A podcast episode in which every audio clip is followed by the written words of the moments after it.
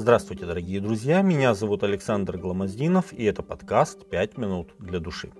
Отрок Самуил служил Господу при Илии. Слово Господне было редко в те дни, видения были нечасты. Первая книга царств, третья глава, первый текст. Эти слова свидетельствуют о том, что в Израиле на то время не было пророка, подобного тому, каким был Моисей. Господь говорил, если бывает у вас пророк Господень, то я открываюсь ему в видении, во сне говорю с ним. Числа 12 глава, 6 текст. Периодически Господь направлял своих посланников для наставления или обличения. Даже к священнику Илию приходил такой пророк с грозной вестью для его негодных сыновей. Первая книга царств, вторая глава, 27 текст. Но не было постоянных пророков, к которым люди могли бы обратиться за советом или от которых могли бы надеяться услышать откровение о божественной воле. Редкость пророчеств делала их особенно ценными для всех тех, кто знал, как правильно их оценить. Пророчество было еще ценным потому, что, похоже, оно было сугубо личным, и не было никого, кто был бы публично известен как человек, получающий от Господа откровение. Возможно, порочность и нравственная нечистота, преобладавшая в Скинии и, безусловно, растлившая весь народ, прогневляла Господа, и он удалил дух пророчества, пока не решил поставить более верного священника, а в качестве залога своих намерений Бог поставил и своего пророка. Молчание Божье очень часто являлось свидетельством серьезных духовных проблем в обществе. Иезекииль описывает один такой случай, когда к нему пришли несколько именитых людей, ища Божьей воли. Господь сказал ему, «Сын человеческий, сии люди допустили идолов своих в сердце свое и поставили соблазн нечестия своего пред лицом своим. Могу ли я отвечать им? Посему говори с ними и скажи им, так говорит Господь Бог». Если кто из дома Израилева допустит идолов своих в сердце свое и поставит соблазн нечестия своего пред лицом своим и придет к пророку, то я, Господь, могу ли при множестве идолов его дать ему ответ? Иезекииля, 14 глава, с 1 по 4 текст.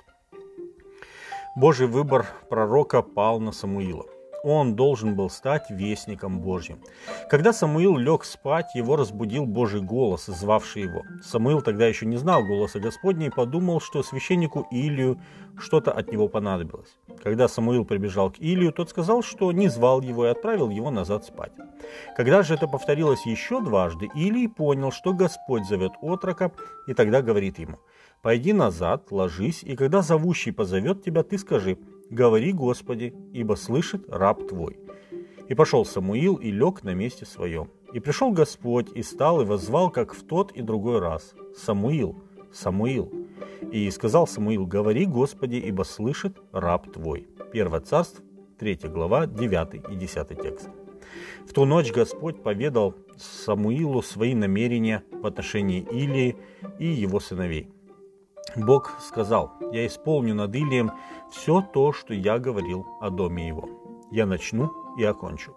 Я объявил ему, что я накажу дом его навеки за ту вину, что он знал, как сыновья его не чествуют, и не обуздывал их. И посему клянусь дому Илия, что вина дома Илиева не загладится ни жертвами, ни приношениями хлебными вовек.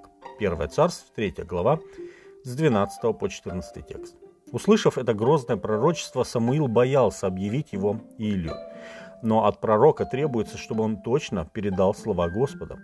И, Иеремия говорил, что все, что ответит вам Господь, объявлю вам и не скрою от вас ни слова.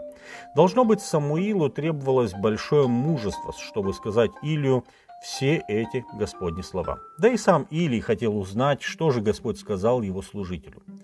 И объявил ему Самуил все и не скрыл от него ничего. Первая книга царств, 3 глава, 18 текст. И когда все, что предсказывал Самуил Илью, исполнилось, узнал весь Израиль от Дана до Версавии, что Самуил удостоен быть пророком Господним. Первая книга царств, 3 глава, 20 текст. Таким образом, Господь вновь посетил свой народ и не оставил их в неведении. С вами были «Пять минут для души» и пастор Александр Гломоздинов.